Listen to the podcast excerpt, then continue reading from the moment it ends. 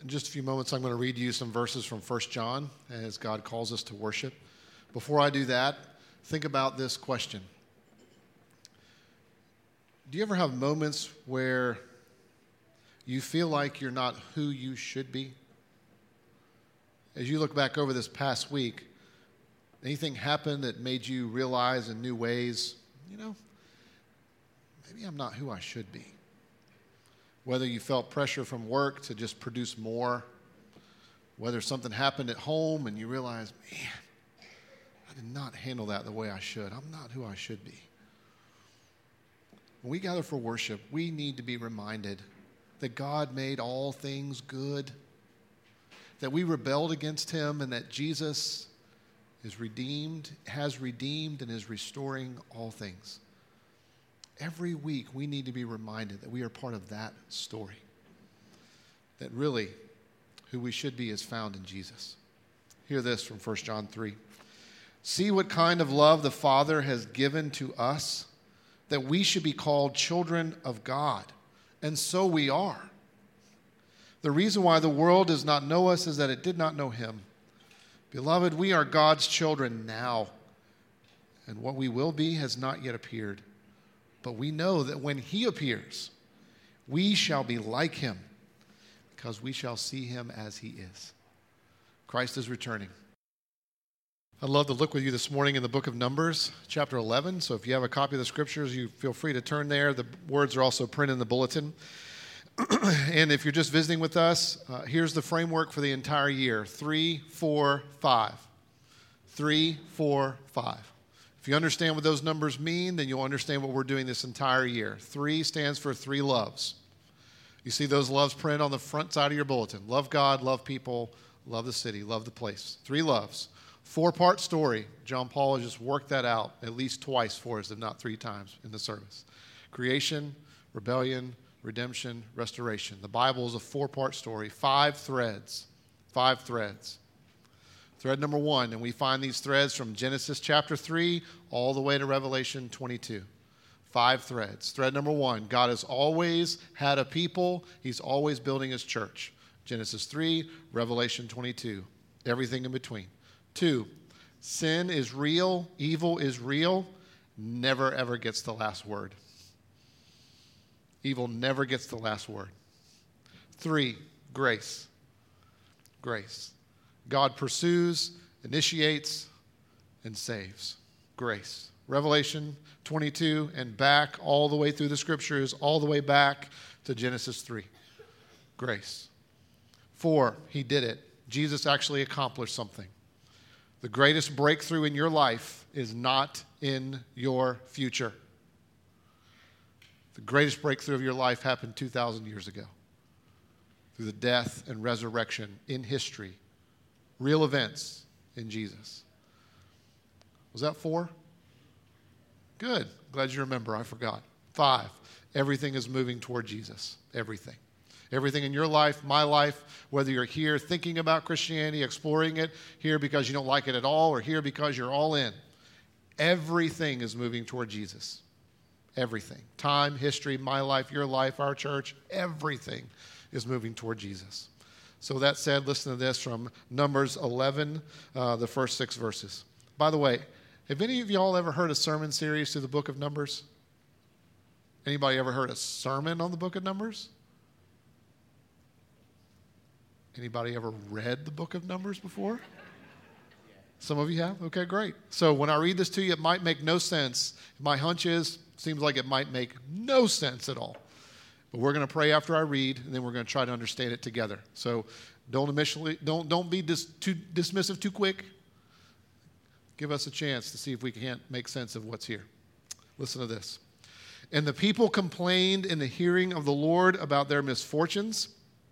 And when the Lord heard it, his anger was kindled, and the fire of the Lord burned among them and consumed some outlying parts of the camp. Then the people cried out to Moses, and Moses prayed to the Lord, and the fire died down. So the name of the, that place was called Taberah, because the fire of the Lord burned among them. Now the rabble that was among them had a strong craving, and the people of Israel also wept again and said, Oh, that we had meat to eat.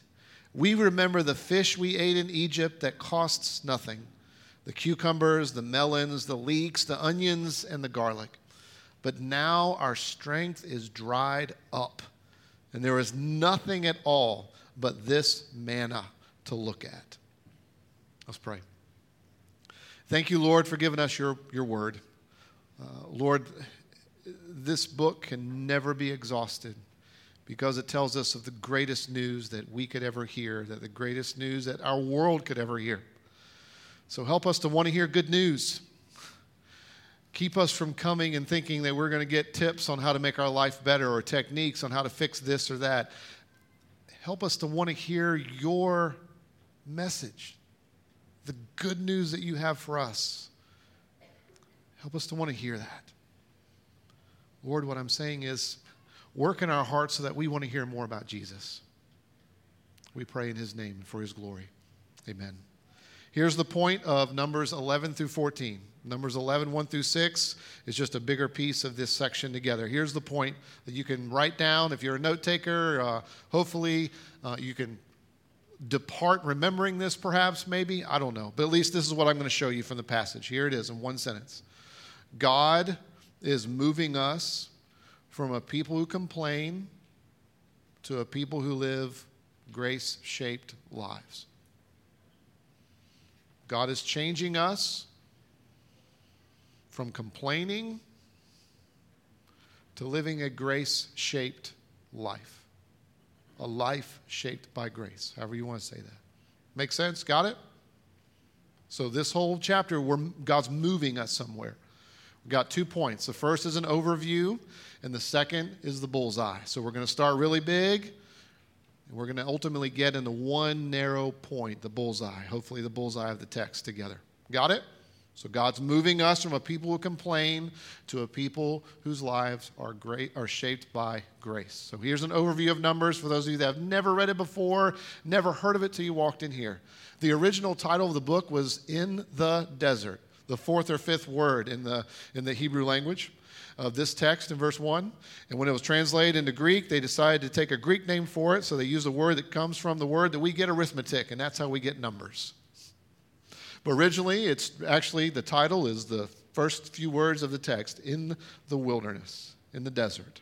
So, chapters 1 through 21 are talking about God's people moving from Sinai to the wilderness of Paran, and they were following a cloud. Yes. As crazy as that sounds, maybe that whets your appetite to go read it. God's people are moving from Sinai to Paran. They're following a cloud. Chapters 22 through 36, what we find is they end up in Moab, and the king of Moab is named Balak. And what Balak does is summon this guy to help him named Balaam, and you read all about that. And then after that, we learn about the next gen, the next generation. So 22 through 36, Balaam, Balak, and the next gen. That's an overview of the entire book. And this morning we're thinking about 11 through 14, and I'll tell you why.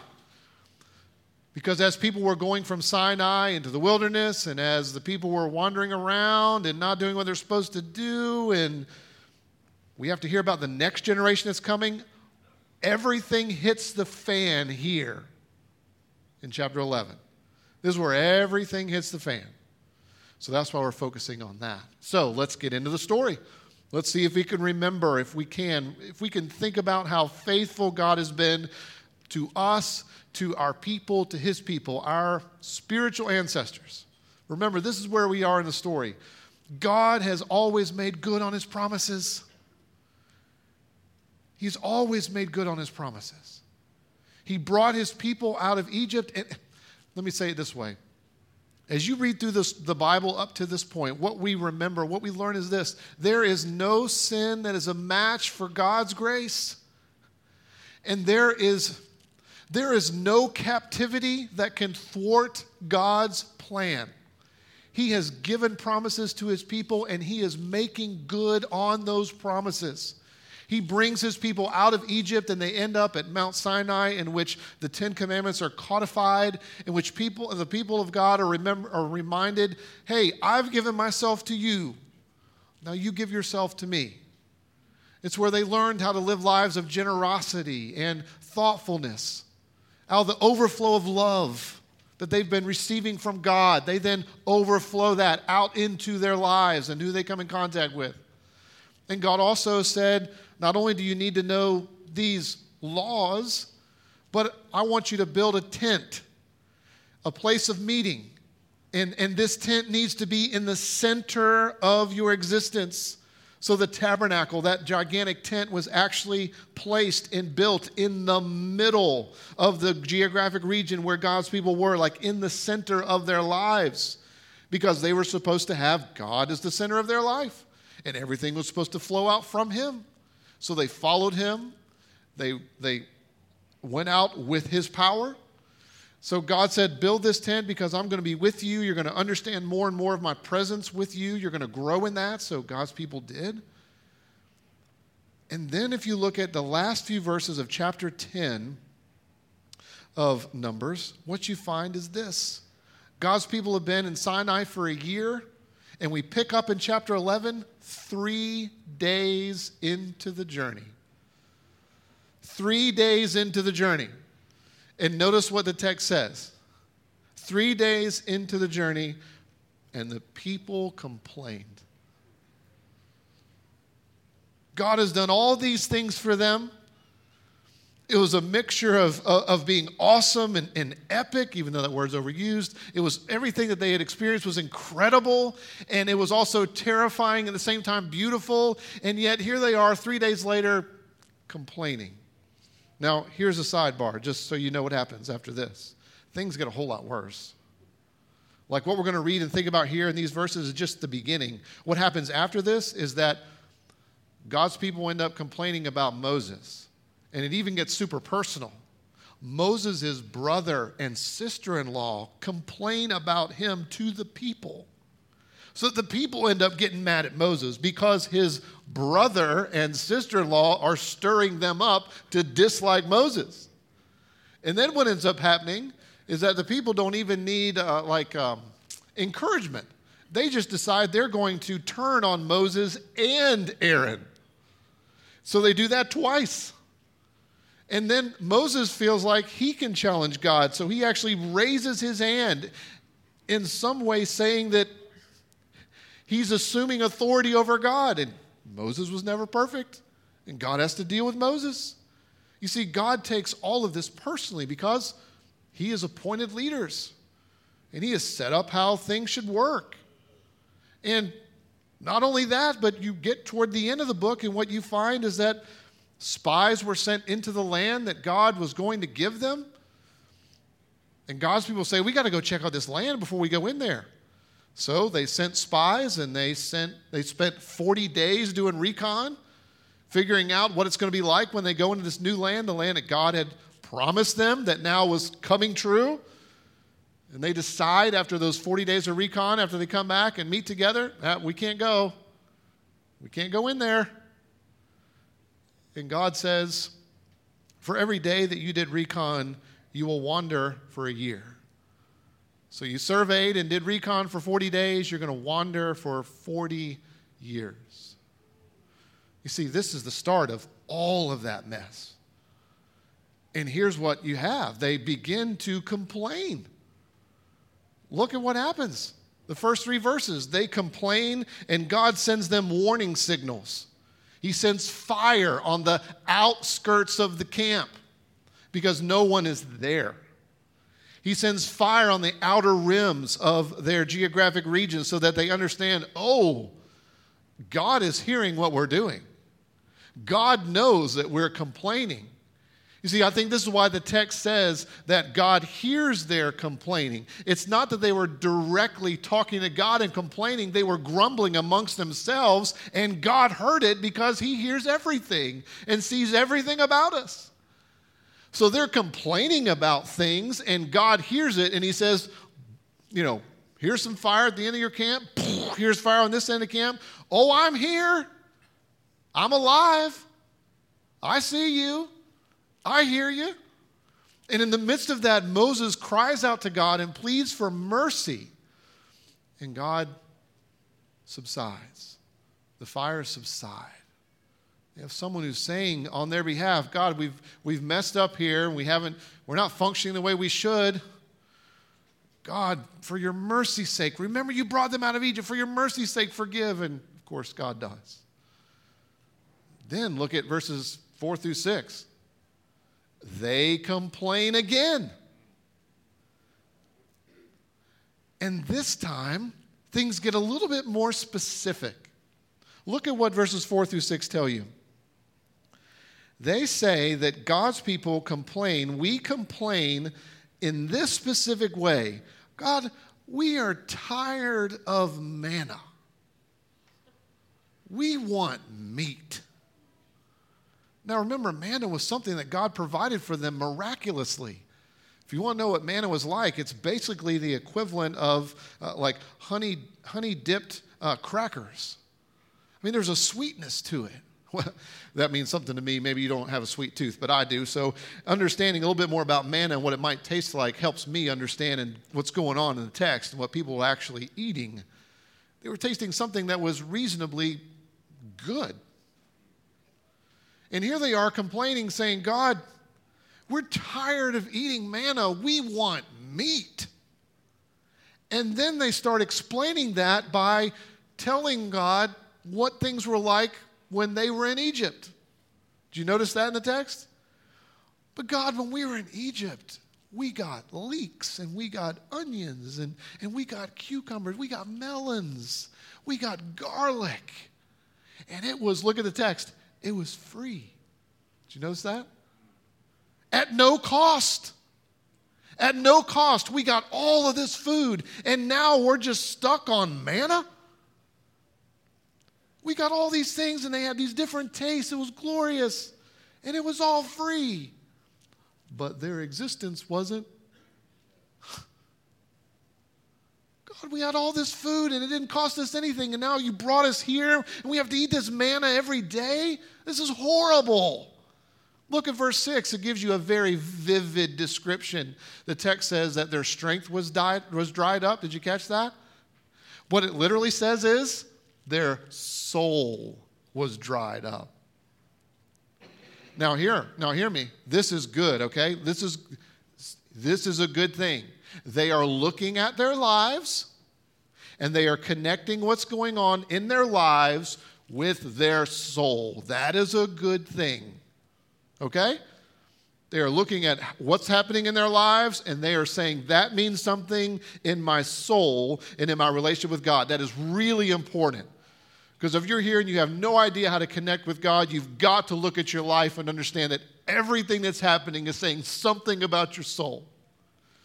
Now, like so often happens, God's people really miss it here just like we do, right? And they're saying, our soul is dried up, God. All we have is this manna to eat, and, and we have no strength. Not physical strength, they're talking about. They had plenty of that. They're saying that I just feel like I don't want to exist. If this is all that I've got to live on, I don't, my, I don't want to be in relationship with you. My soul is dried up. I don't have any strength anymore. It's kind of dramatic, isn't it? You know, wouldn't you say that's a little dramatic? Please, I hope you would say that's kind of dramatic. This is the best parallel I can give you in my own life. This would be like me saying, this would, this would be like me going to cookout after worship is over, and get, I get in line and I get to order my favorite milkshake, chocolate and Reese's Cup milkshake, and they look at me and say, The milkshake machine is broken. It would be somewhere, what they're saying here, somewhere between me complaining about the milk make, milkshake machine at cookout being broken and the reality that I have to make my bed every day when I get up. Their complaining is kind of that dramatic, and it gets even more. It's as if I would say, God, I can't believe that the milkshake machine is broken. I can't believe I got to make my bed every single morning. You must hate my soul.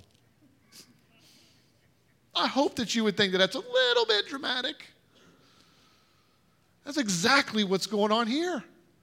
They're being dramatic, overly dramatic. Even though they're being honest and perhaps truthful what they think they see, they're being overly dramatic. Look, can't we all relate to this? Can't we all relate to complaining? You know, usually when we complain, it starts with these kind of simple categories. Look at your life and see if any of this fits, because we're not very different at all from those who were the original audience in Numbers 11. We are the people of God, you know. And here's how complaining begins to work out in our lives. I'll give you three quick categories, and maybe something in your life applies. Here's one category you know, the grass is greener over there. Think about that with work, think about that with friends, relationships, spouse, schools, whatever it is. You know, I think the grass is greener over there. That's a form of complaining, isn't it? What I have right here isn't enough. The grass is, things are better over there. Here's another one in which we complain how we evidence that we're complainers. You remember the good old days? Man, if I could just go back to when things were. You remember when everything was good in our life? Here's the third one. If I just had fill in the blank, my life would be so much better if I just was able to experience this, or if I just did that. My life would be so much. Those are all ways in which we evidence that we complain. That it may be deep down in us, we might all know that we shouldn't, but because we feel some level of shame about it, we don't really verbalize it. It's just there. You see, we all have this deep down sense of just this deep unhappiness. We're just not really happy people in general. Deep down, we're just not that happy. Matter of fact, it seems like there are lots of times when we prefer to just be unhappy. And we know that we don't want to stay miserable, but we don't exactly want to talk about it either because we feel some level of shame. I mean, just think about, and if the shoe fits, wear it in this list I'm going to give you. If the shoe fits, wear it. Think about it. Isn't this why we're always looking for some new toy? Because we got this deep down unhappiness. So we think we think we need some new toy, and that, that will bring us out of our unhappiness and will somehow bring us into greater happiness. So we just look for a new toy. Maybe it's why we're constantly upset at our family or our spouse or with our children, because we just have this deep down unhappiness. I think there's always a problem with our coworkers. It's why we're unhappy with our house. It's why we're unhappy with our car. It's why we have, I don't know, we just have a critical spirit because deep down we're so unhappy so, in some weird way, we try to derive some type of happiness through being critical about other people or other things that are going on. You realize a lot of times we can get a lot of, I don't know, satisfaction out of thinking that other people's condition shouldn't be what it is or is what it is, and somehow, in a weird way, both of those can make us happy at times. Even the accomplishments that you have in your life, I bet if you look back at them, they never really brought what you thought they would. They didn't make you as happy as you thought and hoped that they would. And if we take the Bible at face value, this is what I want to say. If we take the Bible at face value, if we were put back in paradise, in the garden, we'd find something wrong with it. If we take the Bible at face value, that's what would happen. Because we have this deep spirit of complaining. You see, what God's people are doing here in Numbers 11 is this. What they think is, and we've struggled and fallen into this too, if I center my entire life on God, then somehow my life isn't going to be enough if I center all that I am, including down to what I eat and should eat, on what God provides, if I center all that I am on God and depend on Him alone and trust in what He says and center my feelings, my thoughts, my decisions, if I do all, if I center everything on Him and let Him completely define me, somehow my life is going to be kind of still miserable. And I might be able to make my life better if I just borrowed some from God, but then, you know, did my own thing. We all have that. We all think if we center our lives on God, it just won't be enough. And friends, we need to get to the bullseye. Because this chapter in this section of Numbers, it, it, it's not, the purpose is not to exclusively talk about complaining. The bullseye of this chapter is not just understanding how we complain and we can connect with those who live way before us because we're no different. The bullseye of this passage is that this passage is teaching us the gospel. This passage is teaching us about our need for redemption and our need for salvation. This passage is teaching us about Jesus. Let me show you what I mean. Hopefully, we can get there. We, like God's people, as being illustrated in Numbers 11, we are so prone to look past the good things and focus on problems. We look past the good and we obsess on faults. You do realize that our forefathers in the faith had been in captivity for 400 years? God had brought them out of captivity and brought them to Mount Sinai and lived with them and showed himself to them and it was absolutely terrifying and beautiful and glorious. And they were together like that for a year. Captivity 400 years, with God at the mountain for a year, and three days into that are complaining like this. They were not thinking to themselves, oh my goodness, do, do we realize that God is with us? Have we forgotten that He's brought us out of bondage? The answer would be obviously yes.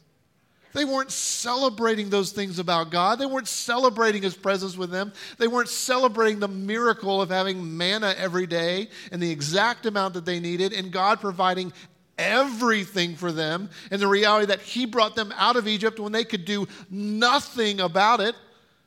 They bypassed all of that to focus on, man, this, I'm tired of eating these honey flavored crackers. I'm tired of eating this honey flavored bread. I'm tired of all that. Aren't we the same way? We constantly look past the good things and focus on faults. And here's the point of the gospel, and here's the reality of Jesus. Jesus never minimizes our faults, and he still loves us. Take that in. We look past the good to fixate on the faults, and Jesus sees us as we are and is committed to loving us. He doesn't minimize sin at all. He doesn't just look past it, he sees it for more than what we see it as. He sees the totality of it, and that does not deter him. He loves us. He has found a way and shows a way not minimize faults at all, to know them fully and still love. Matter of fact, it's even greater than that. It's not just that he sees your sin and my sin and how bad our attitudes are, how rebellious our actions are. He becomes our sin. You take that in? That Jesus sees you in your sin and he says, I will take your sin on me. I will take it. So, whether you are a sexual failure, or whether you can't get outside of obsessing over what everyone else has or does that you don't have or you feel like you can't do, or all the idols that we have in our hearts, or all the ways that we give glory to ourselves and therefore take God's name in vain, or all the times when we choose to try to be defined by our working and being a workaholic as opposed to finding a balance between work and rest. Jesus has taken all of that onto himself. And he has laid down his life. And the reason he did that the reason he doesn't minimize your sin but takes it onto himself at the cross, the reason he does that is so that we can know the unconditional love of God. You see? God can love us unconditionally because of what Christ has done for us. God can love us unconditionally because Jesus doesn't minimize our sin, but takes it on himself and endures the consequences of it so that God, through all of that, is loving us unconditionally. And that is powerful. That is transformative. You see, this passage is showing us why we need Jesus, and it's also showing us the transforming power of the work of Christ in our lives. That means this. If you will take the time and think about the things in your life that frustrate you, whatever's frustrating you right now, if you'll take t- the time to think about what's frustrating you, and instead, this is what the power of Jesus enables you to do. Instead of focusing on what's wrong with the other people, instead of focusing on what you wish you would have said or who you think you should be, instead of focusing on those things, you can actually, by God's grace, learn to relate to others the way that God relates to you. And what that means is that we can, because of Jesus, it means that we can be the kind of people that others can fail in front of. It means we can be the kind of people that are sinned against. It means that we can be the kind of people that others can be honest with us and we can be honest with them. You know, you have to understand that the fact that God's people would complain, at some level, you got to recognize they felt that comfortable with God to express this complaint, as dramatic as it was and misplaced. And if the power of Christ is working in us, we can, we can take hard things. It also means that as a people, we can be bent toward forgiveness, bent toward grace and mercy. What I'm saying is, is that this can make us relational risk takers, in which by God's grace we can put ourselves out there and we can receive from others.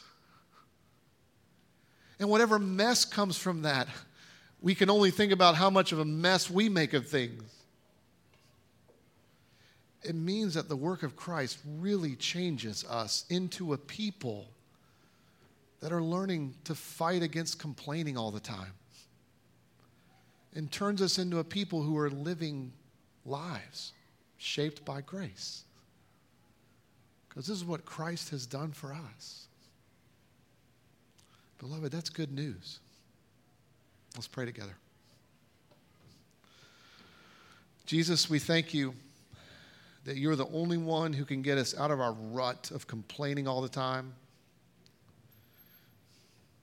Maybe we even found out in new ways today how we complain and weren't even really thinking about it. But we thank you that you look at our complaining and you look at our sin, you look at everything, and you love us still. And you died and rose from the dead to change us so that we wouldn't continue to be like that all the rest of our lives. So we pray that you would continue to work your grace into us. Help us to be more like you.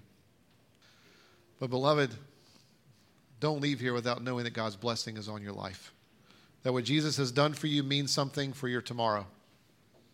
It means whatever you've got in your calendar, what you planned and what you haven't planned, One thing you need more than a good, clean calendar is God.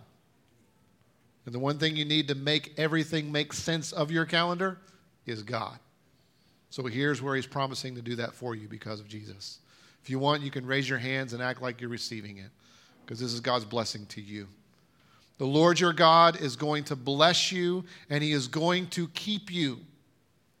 This week, his smile is upon you and he is going to be gracious to you. And in the age to come, forever and ever, and even now, his presence will be with you. And one day, he will make peace. He will bring peace, and that means shalom. All because of our Christ. Amen. Go in his peace.